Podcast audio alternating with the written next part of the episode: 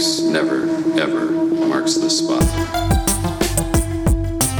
I am altering the deed. Pray I don't alter it any further.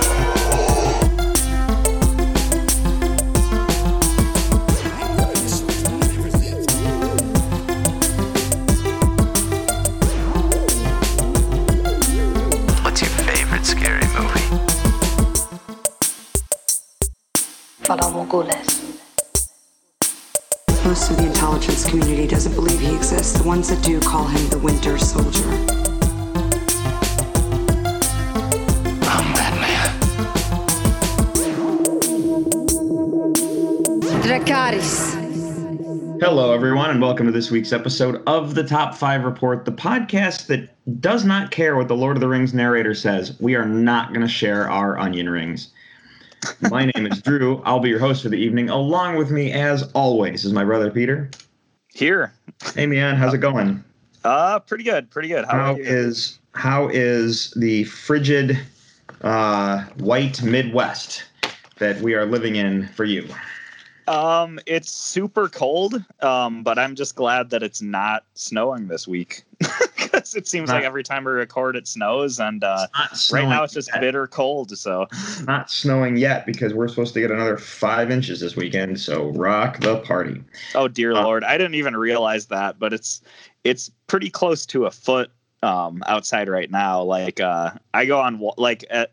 So I work from home, but I still force myself to go on walks, even though it's freezing, because I just need to. I don't know. I can't just sit there in a chair all day. You know what I mean? And just like the uh, the snow next to the sidewalk is like it's literally like a foot and a half higher than uh, where you are. so I guess it's gonna be like nearing two feet at this point deep Well, uh, with all the accumulation we have.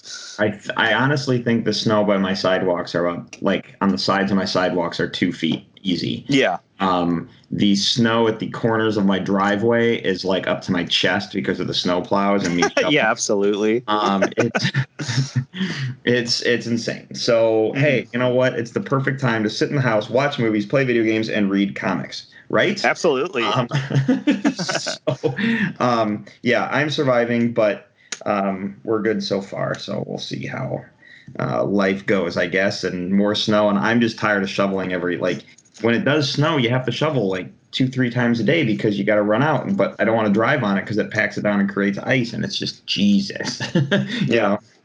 Anyway, um, let's talk about what are we watching, what are we reading? You know.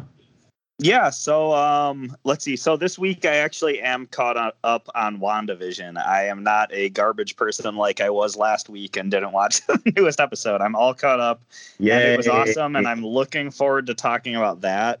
okay. Um, but other than WandaVision, the only other thing I've really been watching is uh, the newest season of The Sinner just uh, dropped on Netflix. Um, Oh, sure. And I've I've talked about this show in the past. It's a really really good mystery series, and I really love it. It star it stars uh, Bill Pullman, who you'd recognize from Spaceballs or Independence Day, and he is the main detective. And it's basically like a short. I think each season is about twelve episodes, and each season just surrounds some sort of uh, crazy murder mystery that he's involved in. Um, and this season is just like that, but this season actually breaks the sort of formula that all the other seasons have had, where this season, what so typically what happens in the Sinner is the very first scene is some very weird violent murder that you witness and then the rest of the season is kind of dissecting why did this happen what are the details and kind of unveiling the mystery.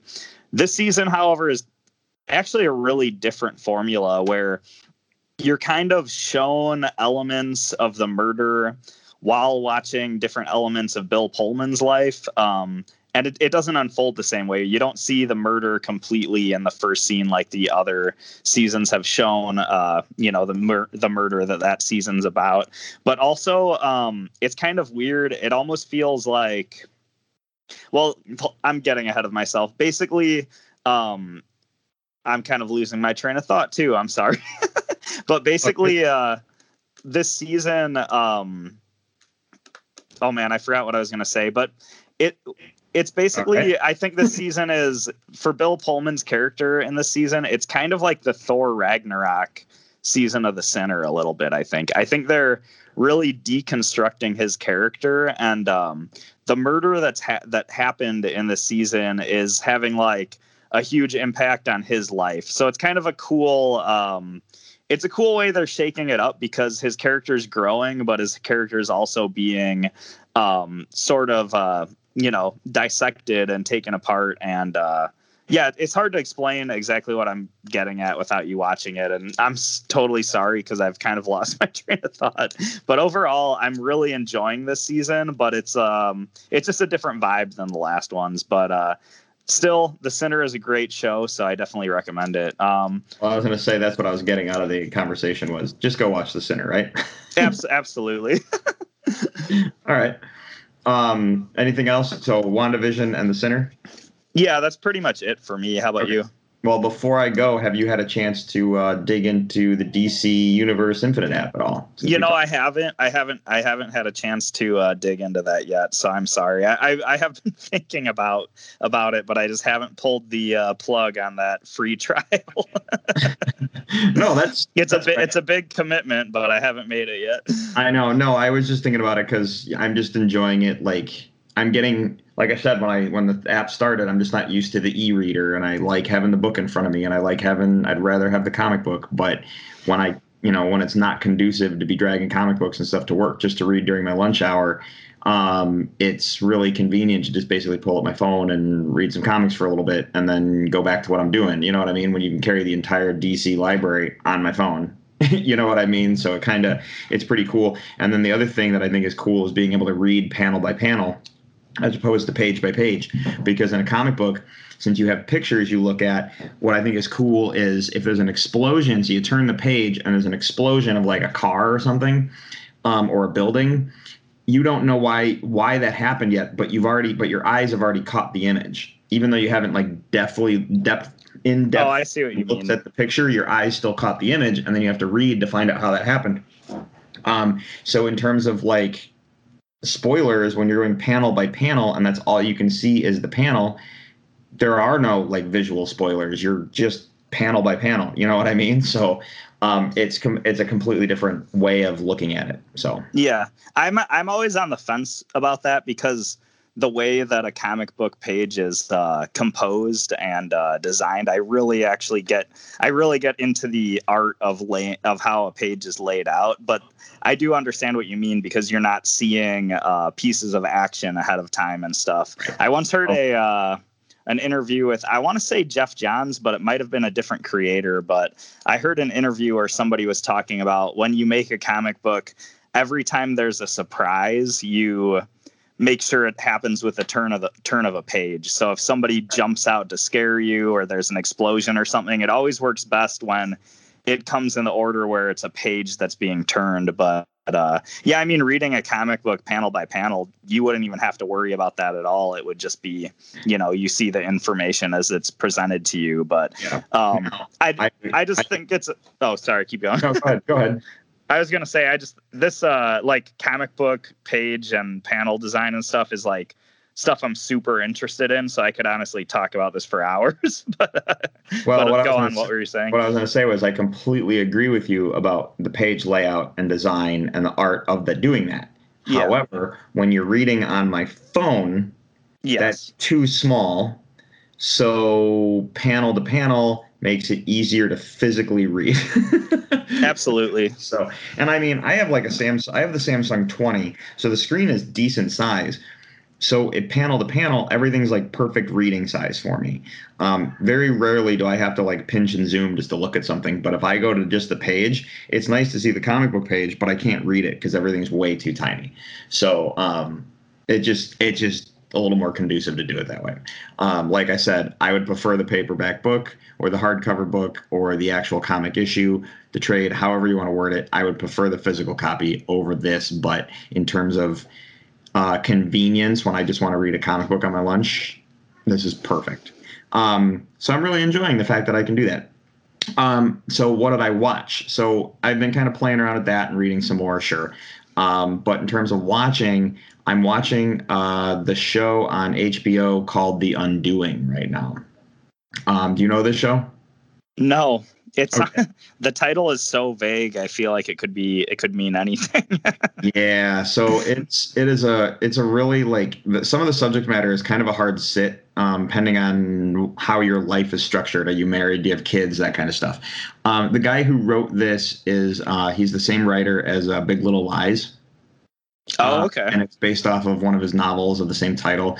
Um, I didn't read the book. I just someone told me to watch the show. So I think I, I don't know if they'll go more, but I think it's just the one up one season, and it's only like uh, six or seven episodes. Um, but it's uh, so if you have HBO Max, it's there for you to watch. But Nicole Kidman, Hugh Grant, um, they're the lead actors, and um, Nicole and they're like rich parents who like you know private school in New York kind of thing. Uh, she is a therapist. He's a uh, on uh, pediatric oncologist, and there is this woman that is somewhat involved with Nicole Kidman through a school program, and she ends up murdered. And there's this crazy mystery that's going on. Like it's basically a, a really crazy who did it mystery, and um, there's a psychological thriller aspect to it. I, I, I the whoever's directing it is almost directing it very David Fincher like. Um, it's is really sweet. Um, I have one episode left, so um, I can't. I don't want to talk too much about it because I'll end up spoiling the heck out of it. And it's definitely and as much as we sit and spoil like WandaVision, for example, when we talk about it, I don't want to spoil a show like this because there's a murder mystery to it. We're talking about a comic book show where you could literally go pick up the comic book and read a little bit and have more understanding when you watch the show. Where this is a murder mystery, and if I say too much, it'll literally ruin the ending.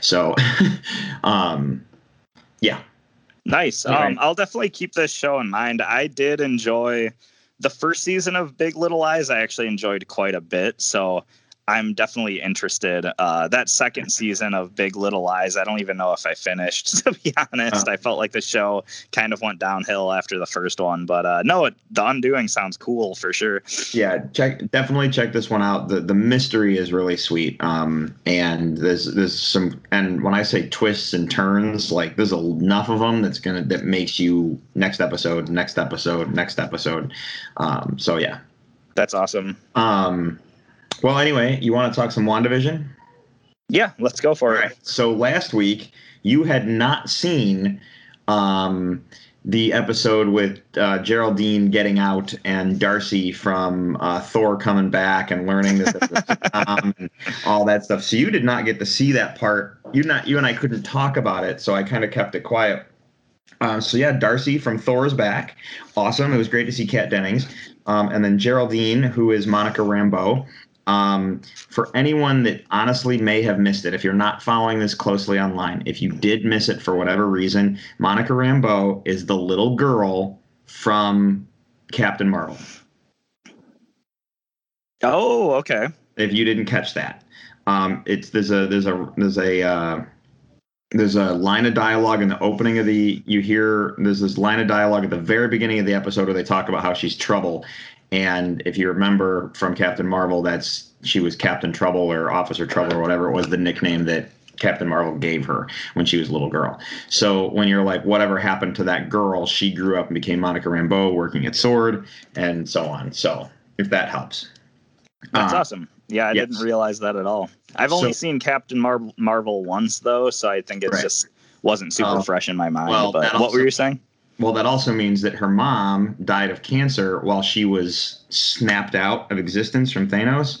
So, because Monica Rambeau disappeared in the snapping, and or the blip in the Marvel universe, if that's what you want to call it, she got blipped away, and then um, It's not the blip. Let's be real about look, this. it's, it may be the blip on paper in that universe, but to us, it's the snapping. Um, people who say the blip are the same people who say Willis Tower. Let's let's be real about it. that's a that is a good point. Um, the, Some uh, little uh, Chicago humor for our listeners. Anyways, what you're saying? and if you live in Chicago, you know what we're talking about. um, the uh, no, so Monica Rambeau's mother was the co-pilot of Captain Marvel when she was in the Air Force. All right. So just for connection and drawing purposes there. Um, but yeah, so you got to see that episode. What do you think of that episode before we get into the big one? Well, well, first of all, you were right. This was the horrible. This was a horrible episode to not watch. But I actually do have uh, like when, it, when I, I- was ready to talk about it, and you're like, I'd missed it. I'm like, dude. Well, that's the thing, and I can kind of comment on that though too, because the first three episodes, and like I'm sorry to say, because I did enjoy aspects of them, I did feel like they were also a bit of a chore to get through. Um, I've expressed this on the show before that just some of the sitcom elements, like they were fun, but I just felt like it was a little too much, and I, I it, it was a show that I was watching, but I wasn't looking forward to every week. With that being said, with episode four and five, this show is awesome. Like this once the once I saw both those episodes, which I actually watched back to back, which was pretty cool. Um, that is cool to watch those Um, back, back because you're you're now on a juxtaposition of seeing the sitcom world uh, juxtaposed with the what's happening outside of Westview, and uh, you have this other perspective. So yeah, Abs- absolutely and it was it was this thing where you watch episode four and uh, everything's explained. Like everything that has been going on so far makes sense by the end of episode four. And then episode five but episode four didn't feature a lot of wanda and uh, the vision. It didn't really feature a lot of the sitcom elements. It was almost just like um uh, what what's her name? Monica Rambeau. Do I have that right? Uh, Yeah. It's kind of like her backstory of how she's involved in it, and then all the answers about Wanda and Vision are kind of exposed through that. Um, but then once you get back to episode five, they bring the sitcom elements back in, but they kind of formulated that episode how I in a way that I've been wanting them to the whole season, where there's kind of this perfect balance where you'll get, you know, a couple minutes, like five minutes of sitcom stuff, but then you'll get a couple minutes of real world stuff. And it makes the sitcom stuff a lot more tolerable, in my opinion, and uh, just makes the show a lot more interesting and balanced in, in general. And uh, it went from, like I said before, the show went from being somewhat of a chore to watch every week to being a show that I'm looking forward to every week and I'm really enjoying and I kind of feel like is the m- most interesting thing Marvel's done in a long time if I dare go that far with it. So uh, I'm gonna um, agree, I'm gonna agree with that statement right there. um, that's kind of my vague review of both those episodes. But uh, yeah, what are you thinking Well, right now as far as WandaVision goes? the, the big one is that we now got this other world perspective of looking in from the outside and it's not and i like that it's not shield because shield shield was cool but it really bugged me. And then when you found out shield was hydra um shield got cooler when you found out they were really hydra but they're still technically the bad guys. So now you have this other entity which is very shield like if you will. Um the uh having I loved how that episode started with Monica being brought back from the snap. Yes. Um, I just loved how the reform and I'm like, what's happening? And, and literally, it took a minute. Every time they show you something from the snap, it takes like the briefest couple seconds for your brain to go, "Oh my God, that's result of Thanos." You know what I mean? Or Yeah. oh, that was when the when the Hulk re-snapped because you got to figure out how many fingers got snapped. Um, that was because Monica Rambeau came back when the Hulk snapped his fingers. You got to keep that in mind. Yeah. Well, the thing is, when you see her come back, you still there's part of your brain that's still thinking about Wanda's little sitcom pocket universe, and you don't know if that's related to it for some for some reason. So it did. it took me a second as well when I'm like, oh no, that's where she snapped back. Which I actually really like that phrase, snap back. It's kind of like a snapback hat, but it's way better than the blip. I'm just gonna leave that out there. But uh, no, I, I, I, that whole scene caught me off guard too. But that's kind of why it was really good in a lot of ways too. So, um, yeah. Um, Um, I don't. Sorry, I, I don't want to derail you. I don't know where you were going. No, no, no, it's uh, okay. before. Um, and then what I liked about seeing from the other side is because Darcy was watching the sitcom and they were realizing who was who, like because she had created this pocket universe, the people who lived in that area were becoming characters in the sitcom, and she was adjusting things as they go, and they're starting to realize things are not correct.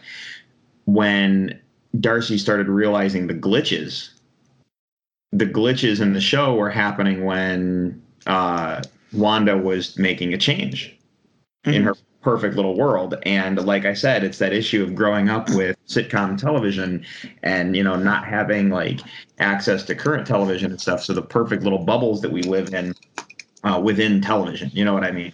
Uh, so it was kind of nice. It, it was really cool to see it in that way. Um, but then the big one, and let's we'll jump to this right now, is the big one at the end of episode five when the first um, mutant was brought in uh, to the picture. And I want and I don't want to use the term mutant yet because we don't know if we're using that term yet. But uh, Monica brings not Monica, Wanda brings her brother Pietro back, so we get Quicksilver back into the picture. But it's not the Quicksilver we know, Quicksilver from the X Men franchise, and that was the big, big shocker. Um, I texted Bryn, our friend Bryn, right away, and I said, "Please tell me you watched this." And she goes, "No, I'm watching it in the morning because of what I work." and I'm like, Yeah. And I'm like, okay. And then I get text upon text upon text, like in the morning. That's funny. Um, but the uh, but yeah, she brings him back, and I love that line when Darcy says she just ca- she just recast Pietro. Um, so I'm really curious to see what's going to happen now in the mutant front. I'm really curious what's going to happen now with the uh, um, X Men front, and uh, we got a ride. We got we have seven more episodes of this show. Um, So can can I pose a you might you actually might have some more insight about this, but I was talking to some friends online about this episode and uh we kind of had a weird question because we are like, well, if she was going to bring her brother in the picture, why did she bring in an alternate version of him? And then my explanation, which I don't know if this is true, but I was like, well, the MCU Quicksilver is dead, and maybe Scarlet Witch can't bring people back from the dead. Like, obviously, she couldn't with the dog, and so maybe, um, maybe that's why she brought in an alternate universe version of this character. And uh, the reason she was able to bring Vision back is because he's actually technically a computer, or you know, however you want to describe it. And I just Sure. kind of wanted your to know if you had any insight on that or any thoughts. So there's a couple, there's there's a couple things I can there's a couple in pieces of insight that I can give you, and one of them is probably linked to contractual behind the scenes stuff. right. Well, I just I was looking at it purely from a story standpoint, So, just give you- because I I'll still want you- the story to make sense. You know. I'll give you the story one first. So the story one, I totally agree with you with that statement. Um, but I also like the idea that Scarlet Witch is creating a pocket universe for her that needs to be perfect. So if she brings something into the universe and it's the way she makes it, to her, it's perfect. So even though it's not the uh, Quicksilver that we knew from Avengers Age of Ultron, it's her adjusted version of her brother because she wants the perfect universe to live in for herself. Well, I mean, don't get me wrong. I prefer the Evan Peters version of Quicksilver as well. I just didn't expect Scarlet Witch to prefer that version. Well, I like, I loved how the X Men handled uh, uh, Quicksilver, so the Evan Peters version. But Yeah. I really liked the between the two actors. I liked the other actor better. Just his like, oh, really? just his mentality and all that stuff um, like the like line deliveries and stuff i just thought it was better so um, i it's kind of a taken it's kind of a good and bad kind of thing but it doesn't matter. We got quicksilver back. It's a mutant specifically. It's um, an x-men connection specifically. You see what i'm saying? So um, the other contractual side of the thing is that if you read comic books quicksilver and scarlet witch are x-men and quicksilver and scarlet witch are Avengers. So when you had two competing companies at the time before Disney owned Fox, and they were X Men movies and Avengers movies, what I think happened was, in terms of the meeting at the table, they said, all right, you can't have both. And both companies said, all right, you can use both, but one has to die on each side. And Marvel picked Scarlet Witch, and uh, Fox picked uh, Quicksilver and they ran with it. So in End Age of Ultron, Quicksilver was in the one movie and died. And then if you watch uh, the director's cut of um, Days of Future Past, you see Scarlet Witch, but she's only in it for the one movie, and that's it. So it's kind of the we each got our like we each got our cake basically, and when we run into this situation, I bet it's a contractual thing where now that we have to inter we have to put the X Men into the universe, we're going to go with this version specifically because we have to start bringing these characters in, and this is a perfect gateway to do so.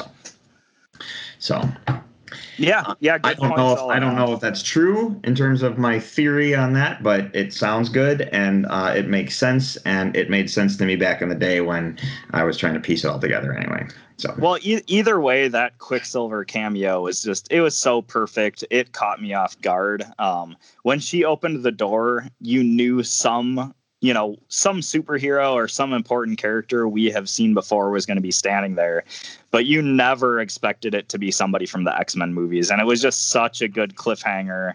And it just kind of, it was mind blowing and it was awesome. Yeah. And, uh, I mean, this, not just this, I mean, there's a lot of interesting stuff, but obviously, this is like, I still stand by what I said. This is the most interesting uh, piece of entertainment that the MCU has done in a long time because I have no idea what to expect. and I didn't Yeah. even know how far that went. You know, I didn't know it was going to go this far where we didn't know what to expect. And we're at a point where anything goes with the show. And I am, I am so excited for more episodes to come out. yeah, I know, me too. And when I said there's uh, when I said there's t- seven more episodes, this is what everyone needs to understand: is WandaVision is twelve episodes, but they're all half an hour each, so that's six hours. Falcon and the Winter Soldier, which is a great segue because we're about to talk about that. Real quick. Falcon and the Winter Soldier is six episodes, each an hour. Okay.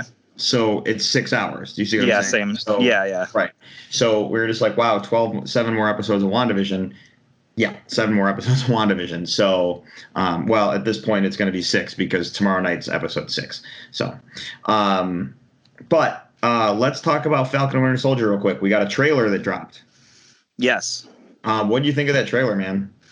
Um, I watched it and it was one of those things where I just kind of really appreciated the action from it. Um, as far as like plot points, I don't really know what the season's gonna be about, but it looks really awesome, if that makes sense. Um, plot points, yes. I'm not entirely sure what the story is.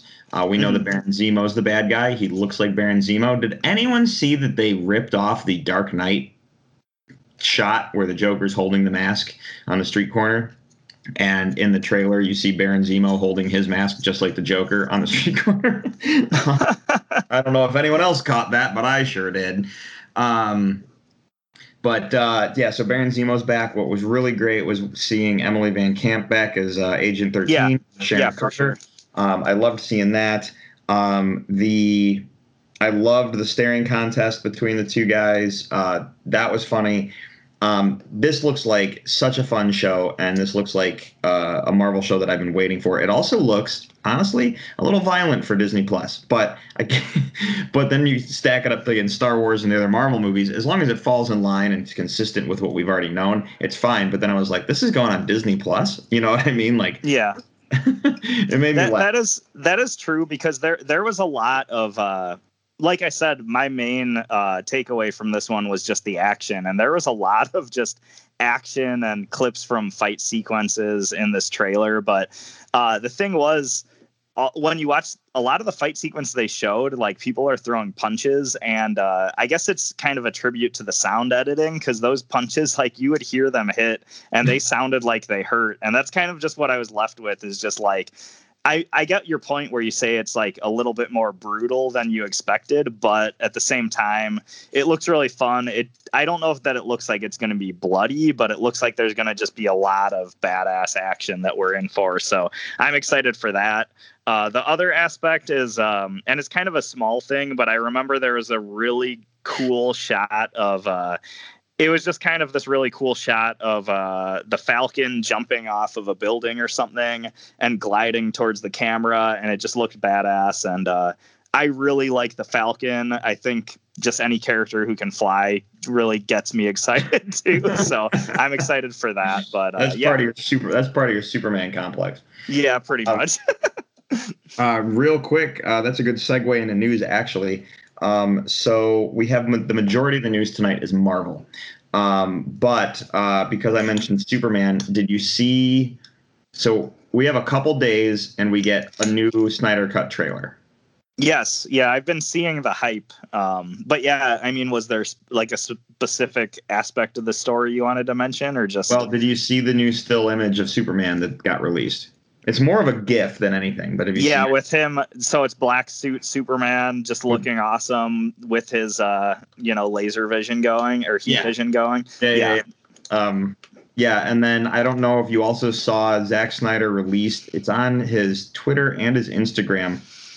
It is a video clip, so it's like he videotape. He's got the video playing on his computer, like he's doing an edit, and so you're watching this scene on the computer, but the camera is watching the computer, so it's really small and it's hard to see. But it's um, a video of Steppenwolf just decimating what I think are Amazonians, where um, and it's definitely like yeah, we know we saw that a little bit in the Whedon cut, but this is the um, this is to a level that you're like, why in the world did you cut this out, kind of thing. Um, so Yeah, so so I saw people talking about that. Like like I said, I've been seeing a lot of uh, hype for this trailer online, but uh, I haven't seen that specific clip. But I'm also I'm still torn between how much do I want to go out of my way to see about the Snyder cut and how much do I just want to wait for it, you know? And so that's like like I'm definitely going to be watching this new trailer, but at the same time I'm trying um, as hard as I can to not obsess about this movie because this is just something that we've been waiting for for so long, and I just kind of want it to come out, and I kind of just want to enjoy it with as fresh of eyes as possible because this is kind of, um, I guess, for lack of a better t- term, like I'm treating it as my Christmas present to myself. Like I still want those surprises to be there, but I am just so excited in general, and everything that I see coming out for the movie just looks really awesome. So, um, yeah, do you have any thoughts about the clips or the screenshots that we've seen so far? Well, we're about to get a trailer. I'll watch it once. It'll. I'll probably watch it twice to be honest, and it'll be awesome. Um, yeah, it's a four-hour movie, so catching catching a glimpse of Superman with his eye beams. The, That's the true. shot. The shot is awesome. Catching a glimpse of the Joker still that got released. The picture. The image looks awesome. It's not enough to like wreck any like expectations I have right now. Um, Yeah. Because like that still image of the Joker, that could just be like a poster image. It's completely out of context. There's no story there. There's no dialogue there. There's nothing to get me like any. Uh, there's no real spoiler unless that's an actual image from the movie. Um, do you do you think the Superman Joker? image- oh, sorry. the Superman image that got released that like GIF is 100% out of context. So we don't have any clue what that's about. So it's not.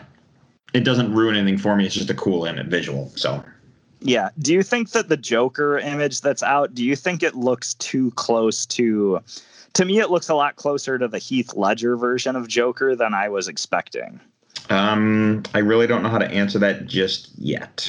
okay, fair enough. And and I know it looks like he's in uh at least from what I remember, it looked like he was in a cell or something like that. So maybe it's just this version of the Joker has been locked up for a while and stuff like that. And uh, so that's why his hair is super long and his makeup's messed up and stuff like that. But um, to me, I did appreciate as much as people like to hate on the uh, uh, Jared Leto version of the Joker, I did really appreciate that he had his own identity and he didn't resemble any other live action Joker that we've seen. So I kind of uh I kind of did appreciate, even though a lot of people hated it, like I did like the sort of uh the undercut haircut he had and like the tattoos and stuff, um, which didn't seem super apparent in this new image. So I just didn't know if you had any thought thoughts about that. I do agree that it does look really cool. So I'm definitely looking forward to seeing him in this movie. But yeah.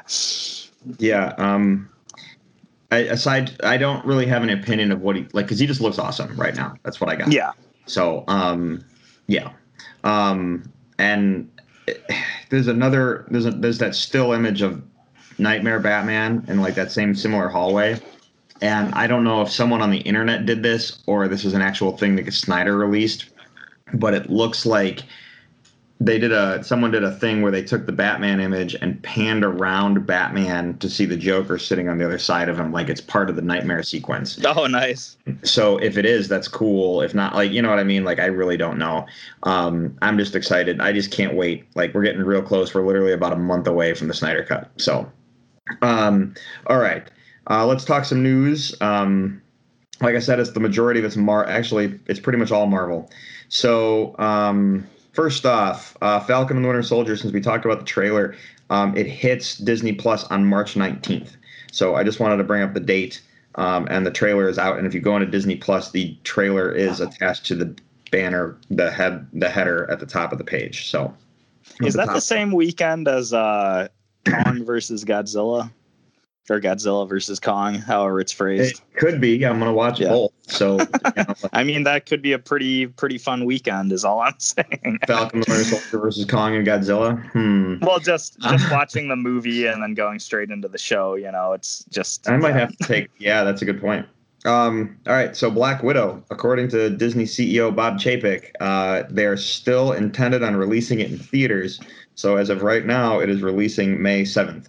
So I guess I'm gonna have to brave uh, COVID to go see Black Widow, but it's okay because I got my vaccine tracker put in, so I'm should be fine. Um, right from I, I haven't been to a uh, movie theater since lockdown but I from what i've heard they're pretty barren like people will go to movies and they'll be the only person in the audience so it's honestly probably safer to go to a movie theater than a you know a supermarket or something like Right. that so Right. Um, well, we got uh, two quotes for Tom Holland uh, about Spider-Man. He kind of said some things about Spider-Man Three. So here's oh uh, nice here's the first quote.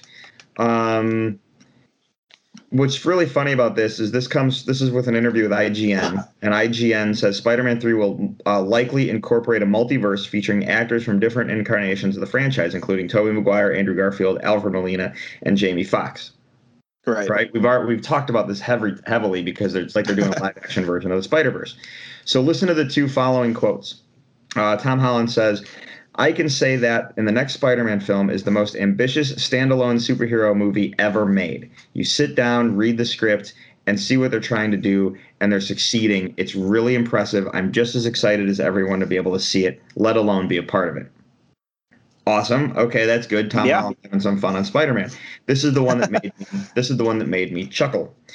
Um, no, no, they will not be appearing in this film unless they have hidden the most massive piece of information from me, which I think is too big of a secret for them to keep from me. But as of yet, I will. Um, it'll be a continuation of the Spider-Man movies that we've been making, and that is his quote referring to Andrew Garfield and uh, Tobey Maguire. so, so he um, said they're not appearing in the film according to Tom Holland, they're not. He says, and I quote, um, unless they're holding some, uh, unless they have hidden the most massive piece of information from me.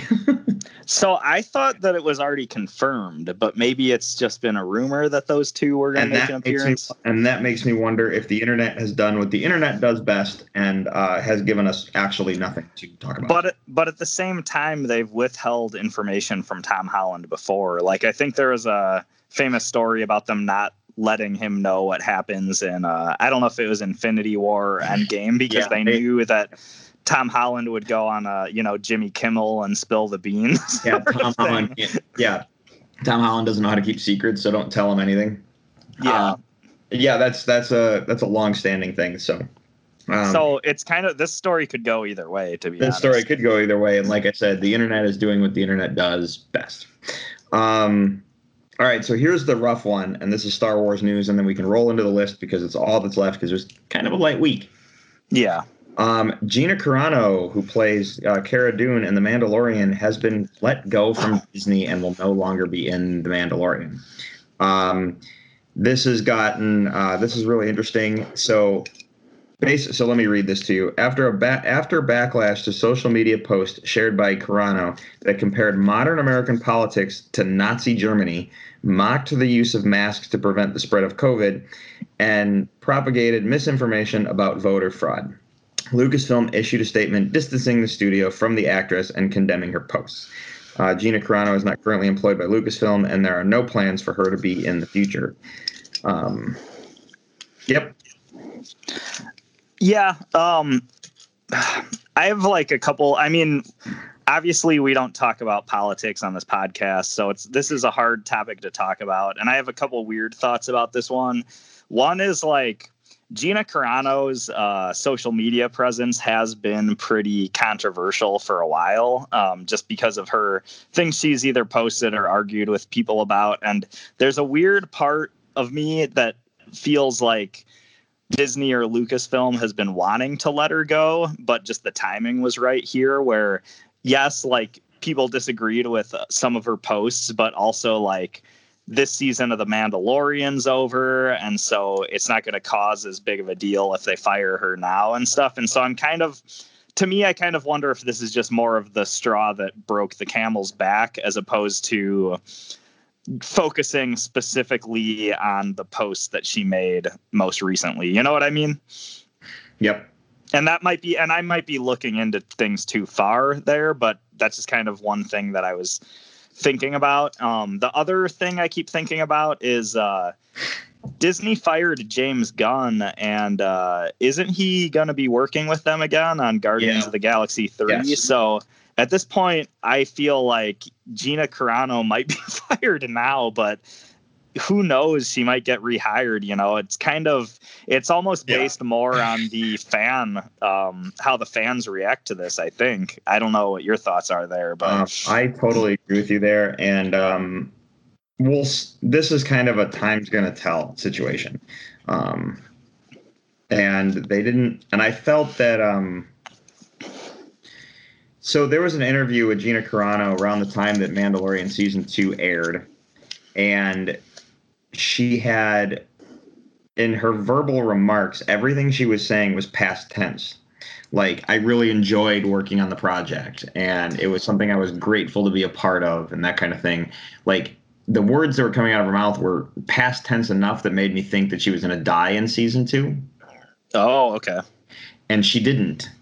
Um but they didn't leave her character in a position where if we don't ever see her character again, it's not uh, like the most depressing thing. You know what I mean? Like the character could disappear into the folds of the universe. So while they hash this out, if we don't see her for a season, it's not going to be that big of a deal, uh, story wise.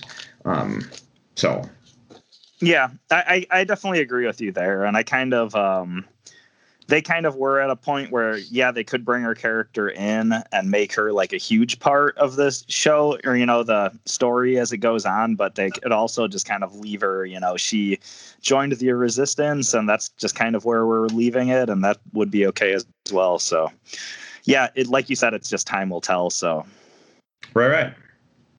All right. Well, um, it's sad, but it's also like, well, let's see what happens and let's roll with it for now. Um, but that kind of brings us to the end of the news. Uh, so you ready to talk the list? yeah, absolutely. Cool. Um, all right. Well, Ryan, it is list time. So do me a favor and roll the thing.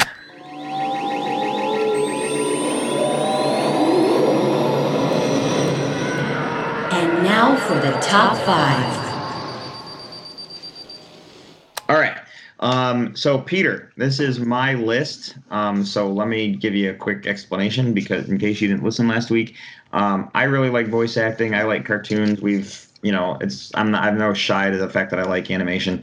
Um, but I wanted to be a little bit niche on this one because there's Saturday morning cartoons and stuff. I kind of really wanted to make you do some homework.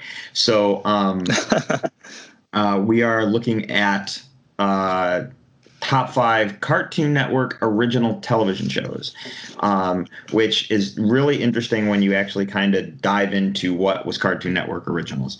So, um, yeah, it's a little it's it's strange, but uh, it works itself out, if you will. Um, Yeah, for sure. so, um, and I only say that because you know you're gonna you you you brought up a couple cartoons last week that I was like, nope, that wasn't a Cartoon Network original. You know what I mean? So, um, I don't know if you had trouble putting this list together. I found it a little bit easier than I thought I was going to.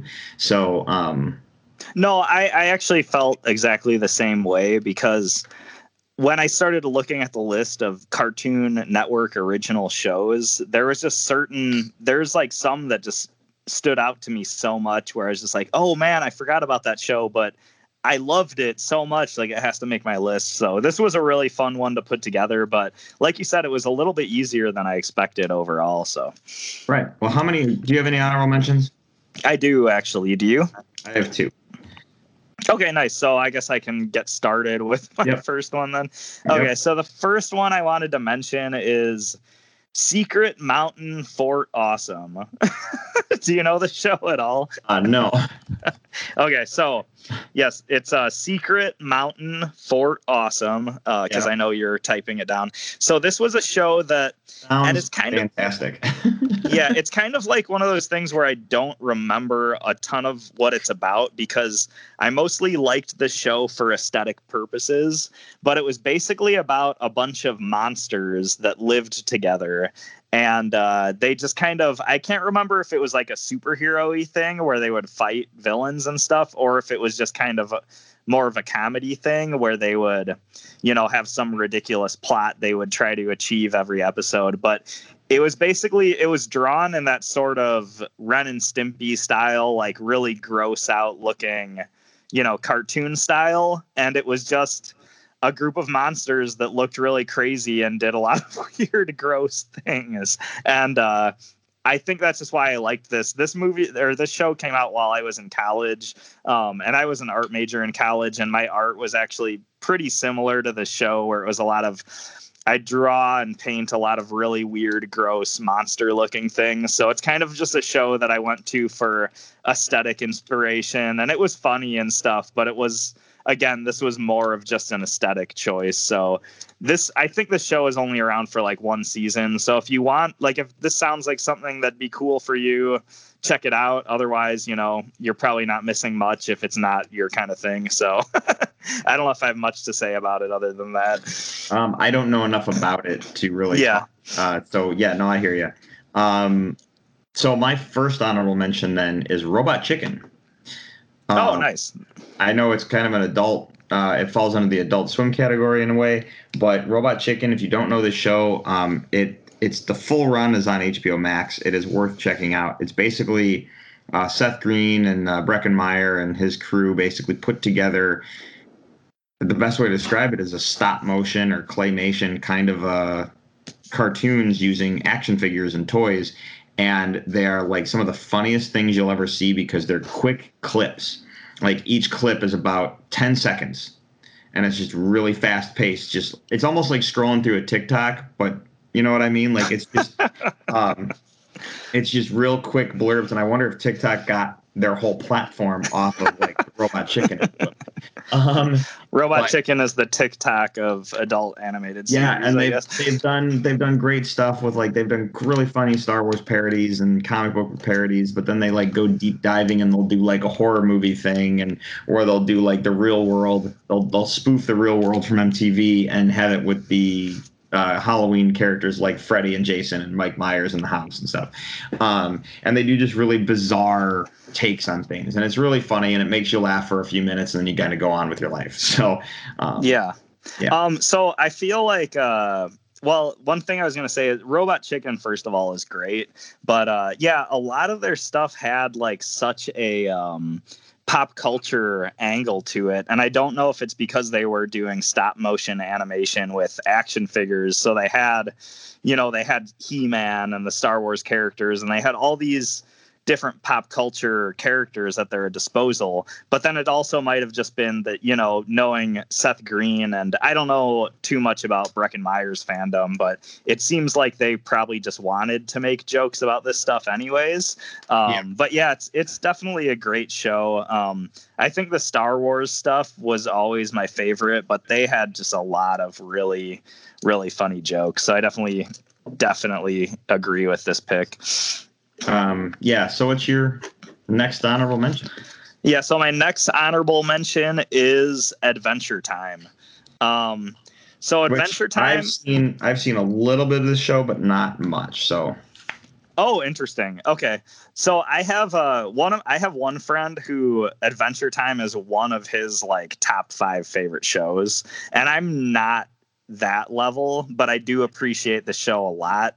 Um, I think it's a the show had a really unique sort of uh, design aesthetic, which I really liked, and it's also a show that there's like this famous saying. I feel like it's John Kricfalusi who did uh, Ren and Stimpy had the saying that I can't remember exactly how it goes, but the effect is if something's animated, it needs a reason to be animated. Like you don't want to watch just animated characters sitting around and talking. These characters need to take actions and they need to do things. There needs to be a reason why we're drawing them frame by frame. And I think Adventure Time does that really well where there's a purpose to it being animated and fantastical and the characters are doing really crazy things. Uh, one really cool aspect of the show that I'd kind of want to point out to you, Drew, because I don't know if you know about this since you said you haven't watched it a lot.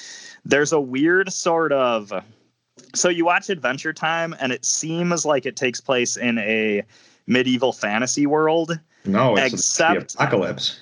Okay, so you did know about this. I did know this, awesome. and I think it's the most fascinating part about the show. So Absolutely. That's that's probably my favorite part of the show too is like it seems like it's medieval fantasy, but you know, Jake and Finn have a Game Boy and there's other bits of modern uh, technology that come into play here and there.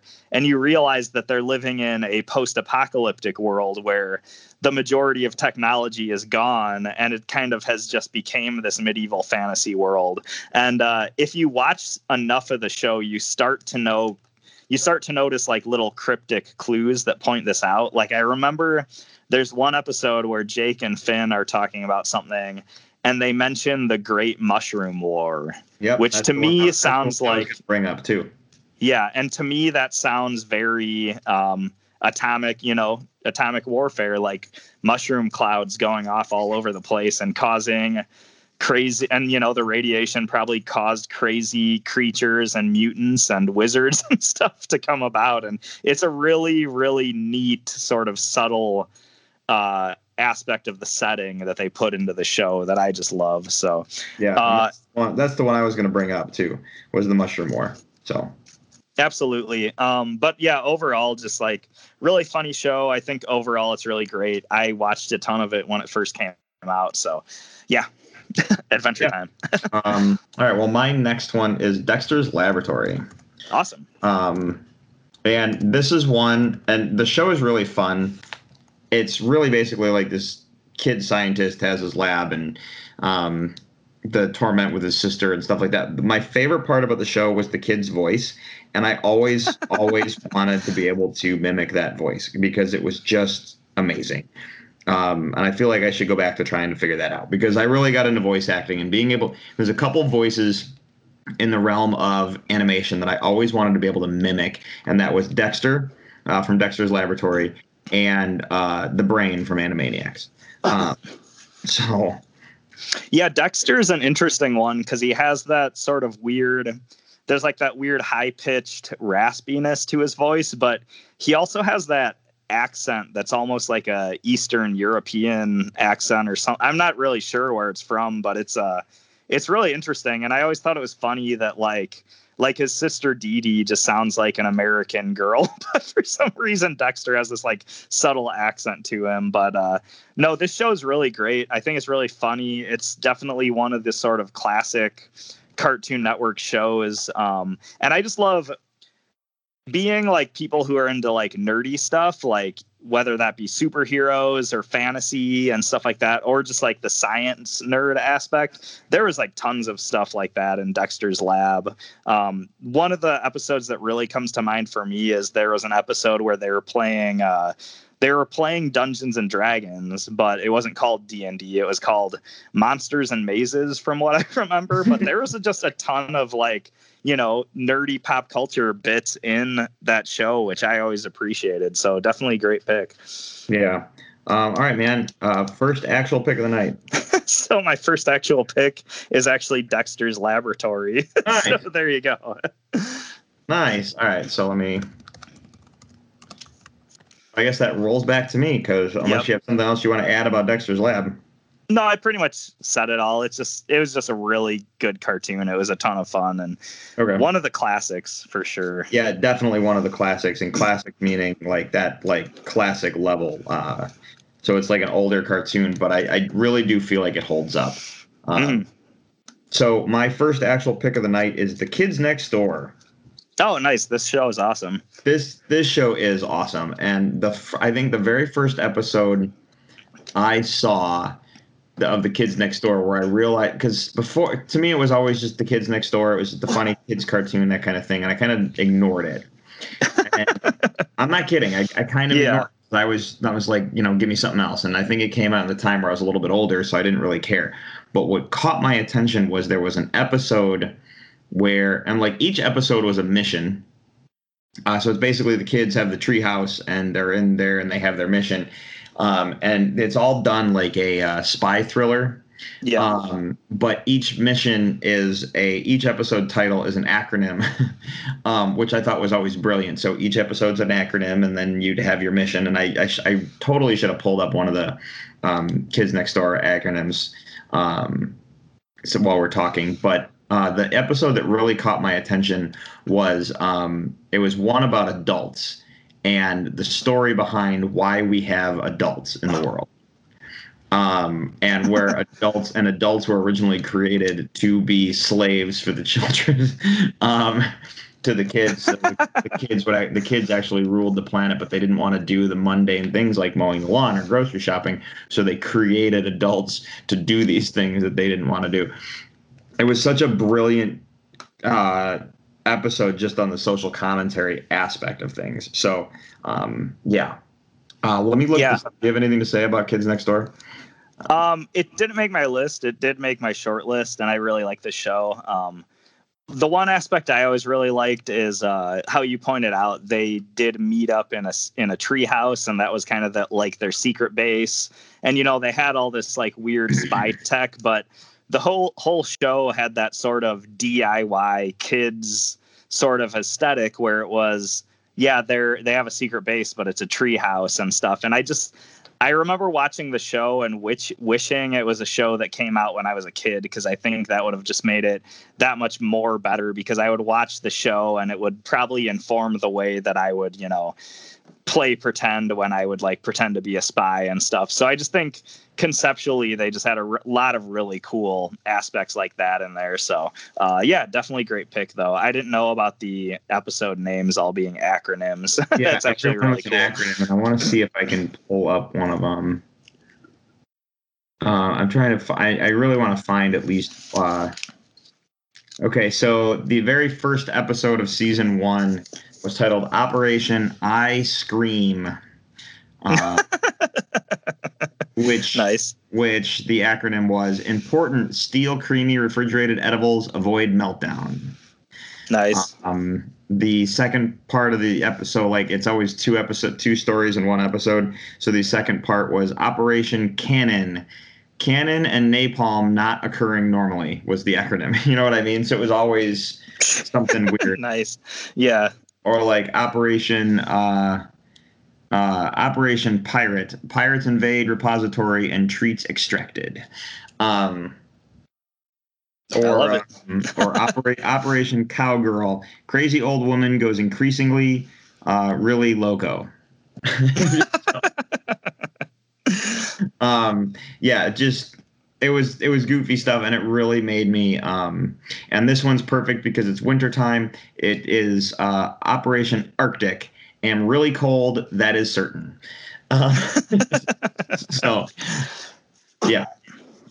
Nice. Um, yeah so kids next door such a cool such a cool cartoon so. What's your uh, next one unless we matched? No, we didn't match on that one. Uh, my next pick that I wanted to talk about is Courage. Oh, sorry, Okay. what? go ahead no i, No, I do i do think we're gonna match a little bit so Yeah, uh, the next one I picked is Courage the Cowardly Dog. Um, I it's hard to know where to start with this one, but I love this show.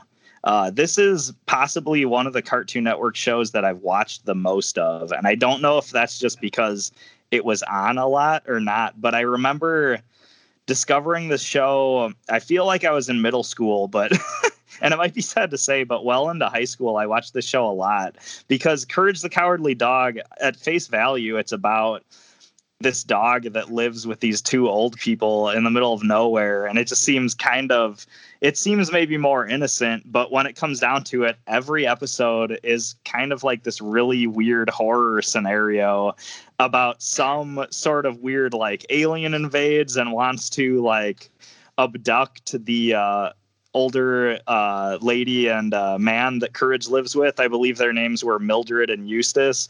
But uh, yeah, it'd be like an alien inv- would invade, or some weird vampire would be have would have some crazy plot. And Courage is a dog that's afraid of every everything, but he has to try desperately to fight off all these monsters that are trying to take over his house and his owners and stuff. And uh, it's just a really it's one of those shows that has like this really sort of practical humor where courage is always really um, suspicious of these random uh, people and monsters and stuff that try to uh, get the best of him and his owners. But Eustace, for example, who's like the ma- the man who own- who's his owner, is always skeptical of it. you know, he's just stupid dog. Shut up. There's nothing to worry about here. And I just always loved that dichotomy. Like it led. It's kind of a joke that they played out in every episode, but it was just kind of always funny that just Eustace was such an idiot that he didn't know what was going on. And uh, I remember the old lady just being like way too nice for her own good and just that always getting them into trouble as well. But this was just a show, I think it was the horror elements that I loved a lot, as well as just the animation and the character design I thought was really cool. I think Courage has a really cool design where he was, uh, you know, a, definitely not a natural dog color and how he had like the one big tooth with a giant hole in it was kind of a cool designist uh, aspect as well. So, um, yeah, I don't know too much else what to say. I don't know if you watched Courage at all, Drew, but I really enjoyed the show a lot. I watched Courage very little, um, and I believe that uh, our friend Bryn uh, is the same with you on that one. She loves this show. Yeah. Uh, or at least watched a lot of it. Um, so I'd have to check with her, but she's probably listening to the show going, Yes, I love that show. So, yeah, no, it, um, it was great. And I always I also thought it was funny because I there's a lot of similarities with the show and uh, Scooby Doo as far as like a dog that's really afraid of stuff going up against a bunch of monsters and weirdness and stuff. So I always thought that was kind of a funny little tidbit. But yeah, no, this show is great. Um, if you haven't watched it, I think you should definitely check it out. Um, but yeah, I don't know if you have anything more to say or if you want to move on I to your next one. I don't because I don't know that show as well. So uh, Yeah. yeah. Um, the next one I had on my list was uh, Samurai Jack. Nice. We matched on this one for sure. Um, so Samurai Jack, uh, the best, the way you describe the show is there's a samurai. His name's Jack. Um, he got he was battling the evil demon Aku in the past and got thrust through a time warp into the future, like so far distant future. You know, flying cars, spaceships, aliens, that kind of stuff. And he's doing everything he can to get back to the past to save his family uh, and stop the demon Aku. And he has a magical sword that specifically can injure the demon. Um, so the show basically just follows his quest, um, trying to get back to his family and his home. Um, the uh, the art style in this, and you can talk a lot more about the art style, but the art style is incredible. And I'm gonna stop there on the art because I'm gonna let you handle it um, in terms of like the art choice and stuff like that. The uh, in terms of like the storytelling, something I loved about it is you'd have these really insanely funny episodes, and then you'd have these like really intense action episodes where you're like at the edge Yeah. of your and then you'd have these like really somber serious ones you know what i mean it was just it was this crazy blend on how this all put on how it was all put together. Um, and i just it, i really admire the show for that. Um, so yeah. Yeah Um, this is um it's hard to know where to start with the show but it is really good. Um since you were talking about the art the art style um what i really love about the art style of samurai jack is it felt in a way it felt really close to the other cartoon network shows that premiered around the same time. Like we already talked about dexter's laboratory but there was also like the powerpuff girls and johnny bravo and a bunch of other ones. And they used to call them cartoon cartoons. So that's what they would call them on the commercial like check out the newest cartoon cartoon. And it was this cartoon network style where the characters had it was a really simple animation or art style, but the characters all had this really thick sort of outline to themselves, and that was kind of in my opinion, the main characteristic was it was a little bit geometric, but all the characters had really thick outlines, and it kind of really was a really recognizable style in the early 2000s or whenever all this was going down. And Samurai Jack had that a similar style, like really thick outlines around the characters. But the thing that set Samurai Jack apart was it just was so cinematic. Like I remember watching episodes of the show and just it was just jaw dropping how how much the show felt like a movie at some points. Like certain parts of the show, like you said, they'd there'd be really somber, serious parts or really action packed starts parts, but I remember the way it was storyboarded and the way it was animated. It just felt like a movie kind of in the same way that like Batman the animated series feels like a movie at certain parts. Like this show really tackled this sort of really cinematic approach to this really cartoony style and I feel like they were the first ones to do it, and it's just a beautiful, beautifully animated show. Um, otherwise, I do agree with everything you said about the show's subject matter. Like, it was uh, super serious and super cool, but it also could handle really funny stuff as well. Um, another aspect of the show that I always loved is since Samurai Jack uh, went to the future, you know, he time traveled to the future. The majority of his foes ended up being robots. so he would Right. like decapitate a character or a monster or something, and they were always robots. And I used to be like, why are they all robots? Like that's kind of weird, but you end up realizing it's because if they weren't robots, the show would be way too violent to be on Cartoon Network. And when I realized that, I was just like, that was just such a genius choice. And I wonder if that's why the show takes place in the future, is just because they wanted to make it that violent. You know what I mean? Yeah, yeah, yeah. Um, and I totally agree with you on that one. Um, in terms of like the uh, uh, the violence and stuff, and that's why I think it helps when you run into shows like the Clone Wars or like the Star Wars prequels, and the main bad guys are all robots. Yeah. Uh, you know what I mean? So The other thing I can say, and this I could keep it short, but there's uh if you compare Samurai Jack to other Cartoon Network originals that came out around the same time, like I mentioned, you know, Dexter's Laboratory or Powerpuff Girls and stuff, Samurai Jack also had a very um a very like a much more sophisticated and subtle color template, I would say, where the colors used in the show were very added to that cinematic feel and they had much more of a serious tone instead of being sort of a you know a lot of really bright ridiculous cartoony colors. They were actually really subtle a lot of sort of you know sepia and earthy tones and stuff like that. So i think that also lended to how seriously you could take this cartoon you know? Yeah, agreed. um, he and then while Genndy Tartakovsky would then later go on and do the uh, Clone Wars shorts, which then that art style would be turned into what we know now today as the Clone Wars. Um, so Absolutely, and he's got such a cool he's got a, such a cool art style. Um, I remember watching the Clone Wars shorts a long time ago, but it's been so long. I think I need to rewatch them. But he also, I could be wrong, but I think he was behind the most recent iteration of the Ninja Turtles, which I haven't watched. But I think the style is really cool, and I really want to go actually watch that. I just haven't.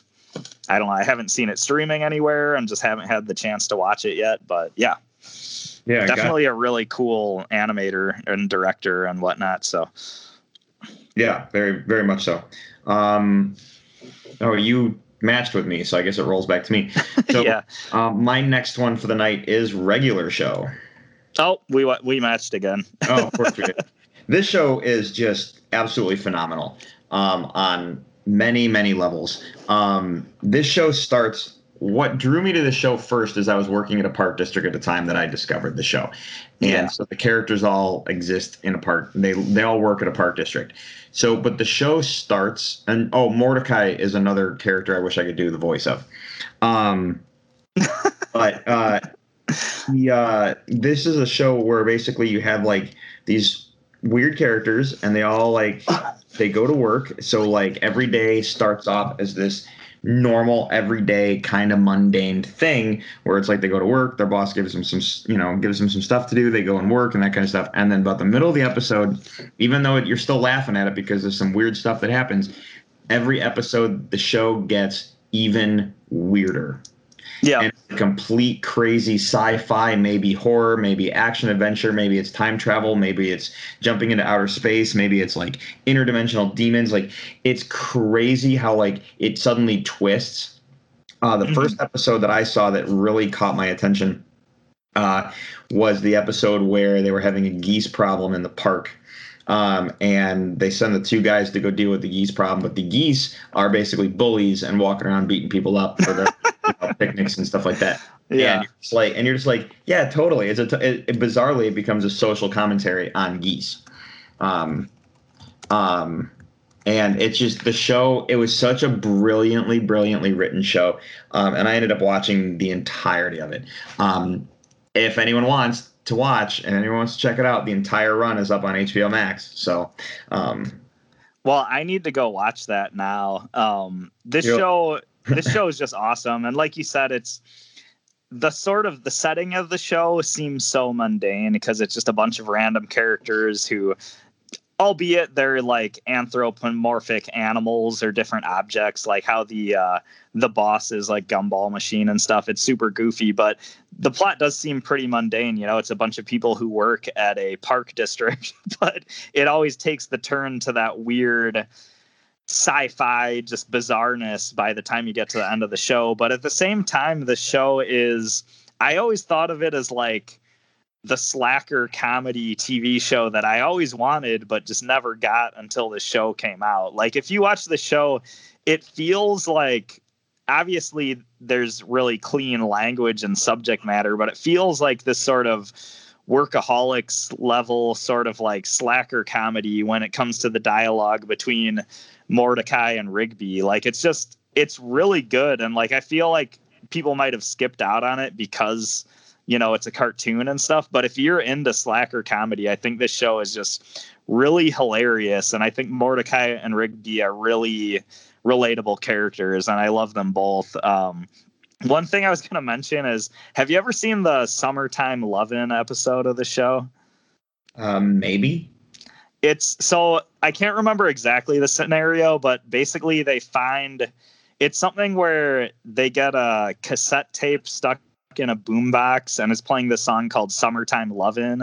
And I'm not going to sing it because I'm not a good singer, but basically the lyrics are just summertime lovin', lovin' in the summertime, just over and over again. And it's like this this goofy, like ridiculously catchy Awesome. pop song that's just playing over and over. But eventually by the end of the episode, the song like manifests manifests itself into this weird like anthropomorphic cassette player person who's just running around with a boombox playing the song everywhere.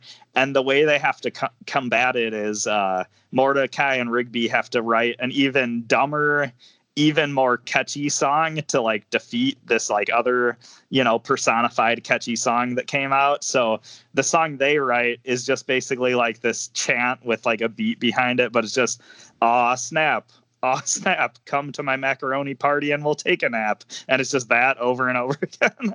So the reason i bring up this episode though is because one year at uh, anime central in chicago um, i actually ran, ran into somebody who is cosplaying as the giant summertime lovin' cassette tape person so I ran into this guy who was running around with a boombox playing that song, and he was a giant cassette tape wearing like sunglasses, just like in the episode.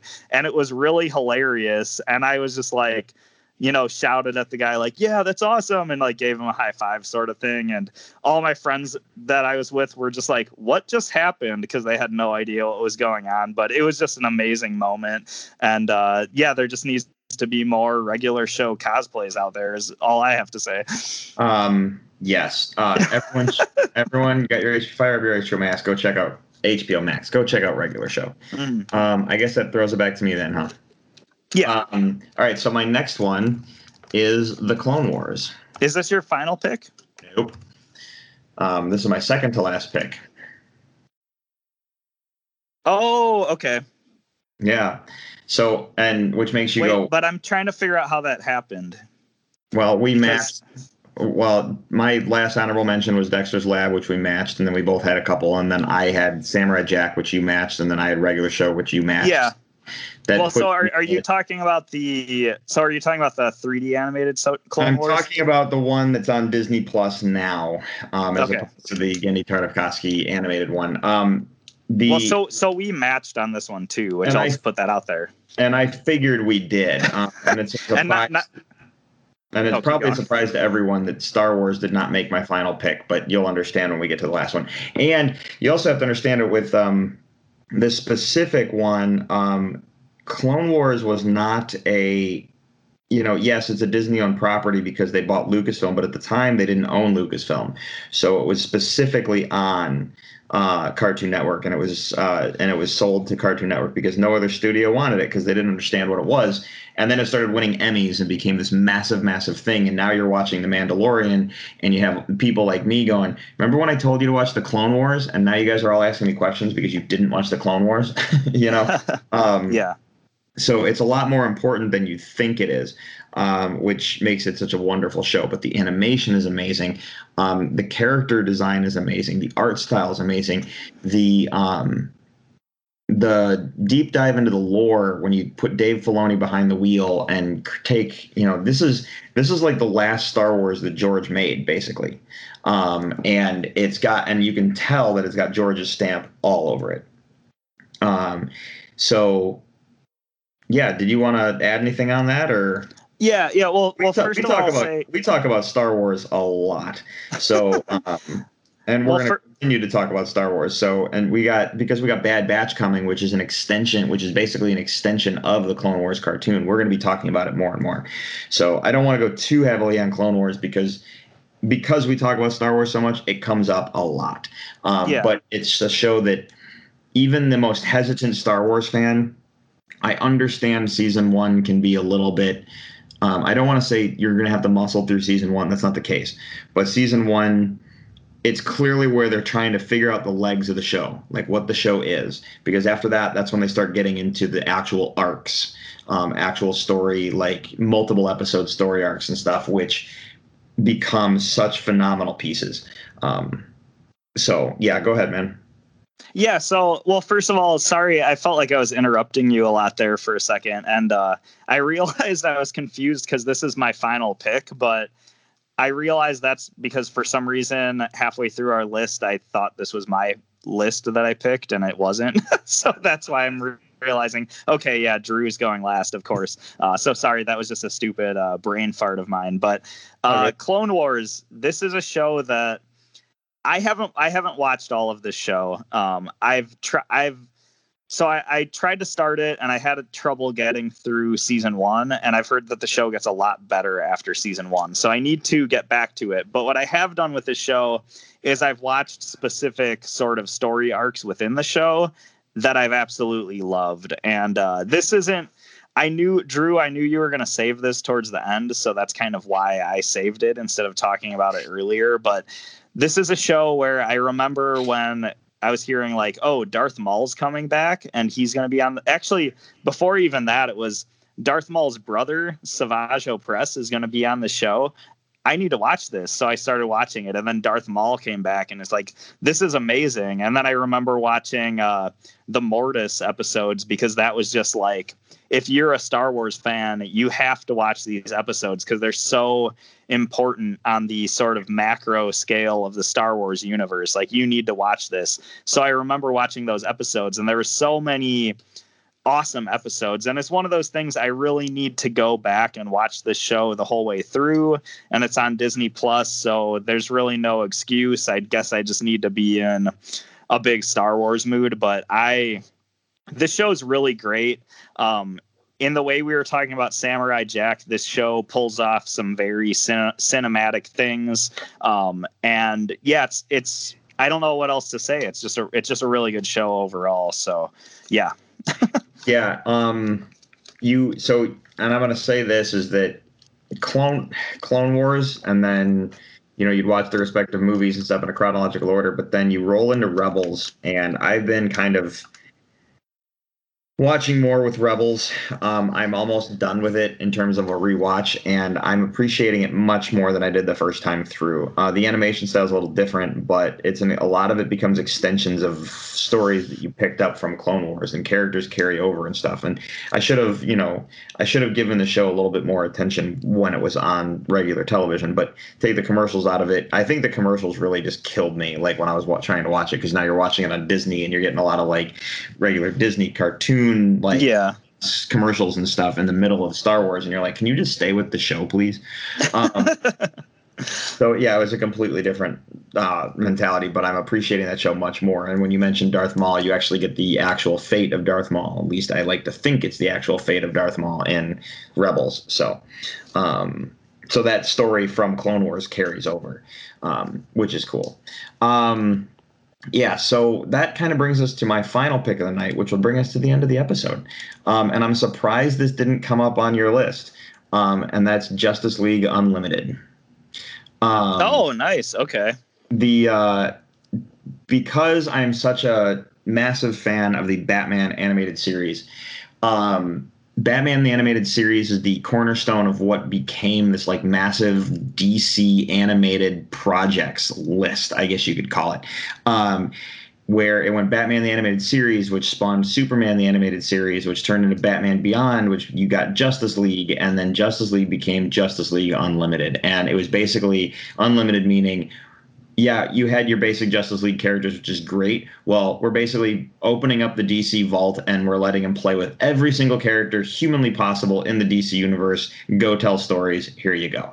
Um, The episodes are amazing. It follows the it's it's the Bruce Timm artwork. It's the um, it's the writers and stuff from that place um, in, in terms of that place and time. Um, and it just it puts together this like great ensemble cast this great ensemble of characters.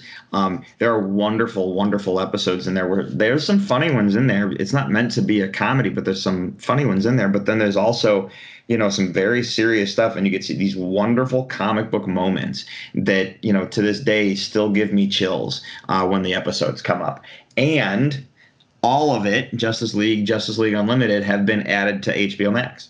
So, um, and I'm not trying to pump HBO Max, but they keep like adding content, and it's basically the we're going to pull all that content from the DC app that's now a comic reader and put it over here. And I've been kind of waiting for some of that stuff to hit. I had heard that the Justice League Unlimited was going to land on HBO Max the same date as the Snyder Cut. Um, which would have been completely fitting, uh, but they didn't do that, so that's all right. Uh, Yeah. anything you wanted to add on the show? Well, I didn't realize that this was a Cartoon Network original. Um, I think because, and correct me if I'm wrong, but I think Batman the Animated Series was Fox uh, or Fox Kids put that out, and I think, and I don't know if it moved to like the WB at one point or something. Um, I honestly can't remember, but uh, yeah, for some reason I just didn't realize this was a Cartoon Network original show. Um, with that being said, this is obviously a great show. I don't, I still don't know if it would make my final list, but it's Justice League Unlimited is awesome. Like you said, there was uh, what's that?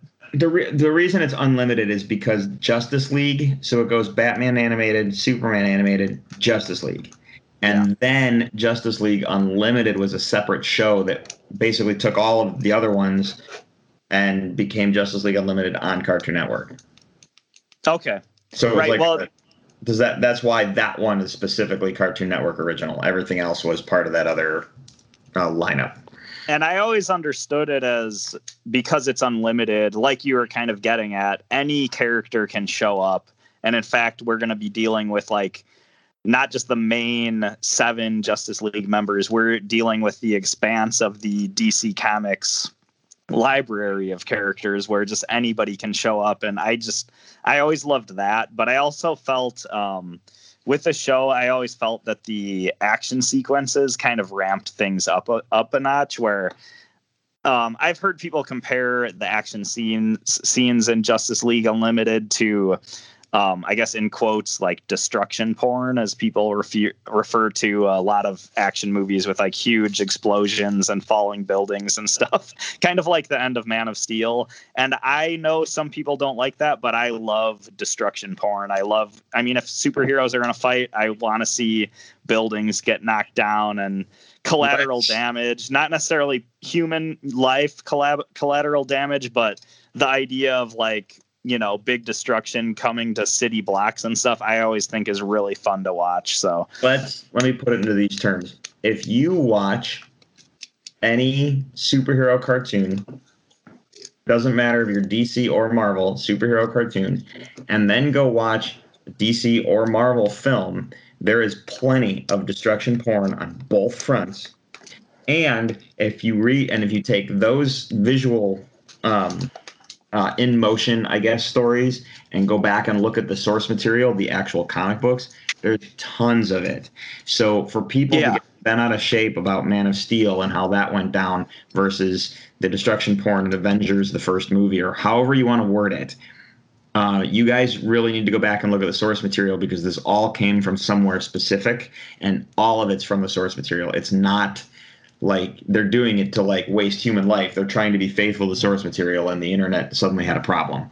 So yeah um, no I, I i like it like i i feel like if if there's multiple really powered beings that are fighting like obviously there's going to be some property damage and to me it always made it feel like there was a little bit more of a weight and consequence to the action that was going on as opposed to if just there was never any collateral damage at all you know what i mean Yeah, yeah, and that's why the idea of having a sitcom, which I really, this is what it was supposed to be, but DC had their show called Powerless, which was it became about a group of it. It ended up becoming a group of people works working in the R and D team at Wayne Enterprises and building tech for the city. I was it was originally supposed to be about the insurance adjusters who clean up the property damage after the big superhero battles, but yeah um, which I thought would have been way more entertaining in terms of like work office, like uh, uh, workplace comedy, that kind of thing. So, Mm. um, but yeah, that's kind of the end of the list tonight. Um, this I thought this was a fun conversation just because we got to take a look at uh, take a look at some animation. Um, but next week is your pick, man. So what are we doing? Yeah, so we're what we're gonna do next week is the top five movies from 2005, and uh, there is some reasoning for that, but I'll kind of save that explanation for next week. But uh, yeah, this is a this is a year that I saw a lot of movies, and I'm really excited to tackle this one. Um, this uh, just if you this is your first time listening to our show, when we do uh, a year, we do a list of like our favorite movies from a certain year. Those specifically have to be ranked. A lot of times we do these lists and there's no ranking. It's kind of like the ones we want to talk about in whatever order. Um, but uh, these have to be actually ranked. We have to like actually treat them as this is my favorite film of the year kind of thing. So um, yeah, 2005. Um, I know off the top of my head, I know at least one film I saw that year. Um, I'd, have right. um, I'd have to go back and take a look at the list. I know it's a bigger, I know it's a bigger list than you think, but uh, that was the year uh, Revenge of the Sith released.